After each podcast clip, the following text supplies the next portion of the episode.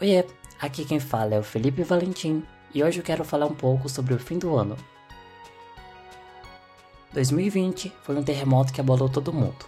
Eu tô fazendo esse episódio algumas semanas antes do fim do ano, então eu não sei como tá a situação aí no futuro. Eu imagino que continua tudo muito ruim, mas isso não vai impedir as pessoas de comemorar o Natal e o Ano Novo com a família e os amigos, nem que seja por videochamada. Eu sempre desconfiei do Papai Noel. Aquela barba falsa nunca me passou confiança. Ainda assim, o Natal sempre foi uma das minhas épocas favoritas da infância. Essas coisas como trocar presente de Natal e comecei só a partir da meia-noite era só coisa de filme, já que na minha família a gente não fazia nada disso. Quando chegava o fim do ano, a gente resolvia tudo no churrasco. Apesar disso, eu adorava toda a simbologia da época.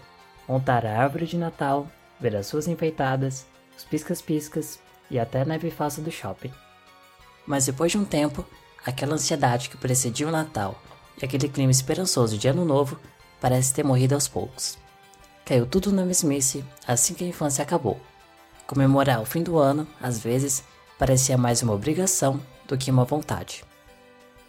No Réveillon de 2015 para 2016, eu fiquei mais preocupado em acompanhar uma briga de fórum do que ver os fogos de artifício. No Réveillon de 2016 para 2017, eu passei a virada dormindo. Não que eu não quisesse ver a virada, mas eu passei o dia inteiro fora de casa e eu estava exausto. E foi a primeira festa de 20 anos que eu perdi. E o estranho é que depois disso, eu nem senti falta. E no ano novo seguinte, eu fiquei tão preocupado em saber se eu tinha passado ou não no vestibular que eu nem quis saber de comemoração. Sem árvore de Natal, sem pisca-pisca e sem presente. Só preocupação. Por um tempo, eu só fiquei repetindo o trecho da música da Simone na minha cabeça. Então é Natal. E o que você fez? Pois é, talvez você tenha esse mesmo sentimento no final do ano. Olhar para os meses que se passaram e se perguntar: o que foi que eu fiz? Ou o que eu não fiz? Tem alguns motivos para isso acontecer. Um é a percepção da passagem de tempo. Parece que foi ontem que o ano tinha começado que você estava na festa de Natal da família, que as aulas começaram ou que você começou a trabalhar. Mas já faz alguns meses. E na rotina de todo dia, você nem percebeu tudo isso acontecer. E assim que você se dá conta disso, você pensa: o ano passou voando, como acontece todo ano, mesmo que tenha tido os 365 dias de sempre. Muitos vão se sentir mal com isso, porque quando o ano voa, muitas vezes, parece não ter tido nada de novo, de muito marcante ou que vale a pena ser lembrado, que você não fez nada de interessante, e que nesse novo ano que vem aí, você também não vai mudar. Outro motivo, junto com isso, são as resoluções de ano novo. Talvez você lembre das promessas e metas que estabeleceu no começo do ano. Quantas delas você fez?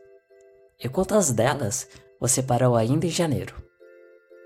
Vamos fazer o seguinte: Pense algumas coisas que você quer para o próximo ano. Pode ser qualquer coisa, não importa a dificuldade ou o valor. Vou deixar 5 segundos para você pensar.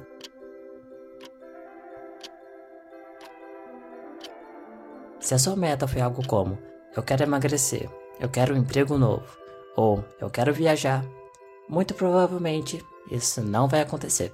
Isso porque, quanto mais abstrato é o nosso objetivo, mais difícil de realizar ele é. Quase 80% dos objetivos de ano novo não dão certo por causa disso.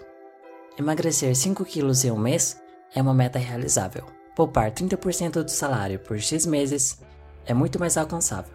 Assim que dividimos um objetivo em várias metas, ele se torna muito mais real. No livro Getting Things Done, do David Allen, ele diz que não se pode fazer projetos. Nós fazemos ações. Um projeto é algo muito grande e assustador. Agora, quebrar esse projeto em várias etapas e pequenas metas é muito mais fácil de ser realizado. Eu já fiz isso e é muito melhor ver o que você realizou durante o ano. Mesmo que você não tenha conquistado tudo ou da forma como queria, você sabe que o seu progresso não ficou em zero, mas sim que você já conquistou várias metas para chegar aonde você está agora.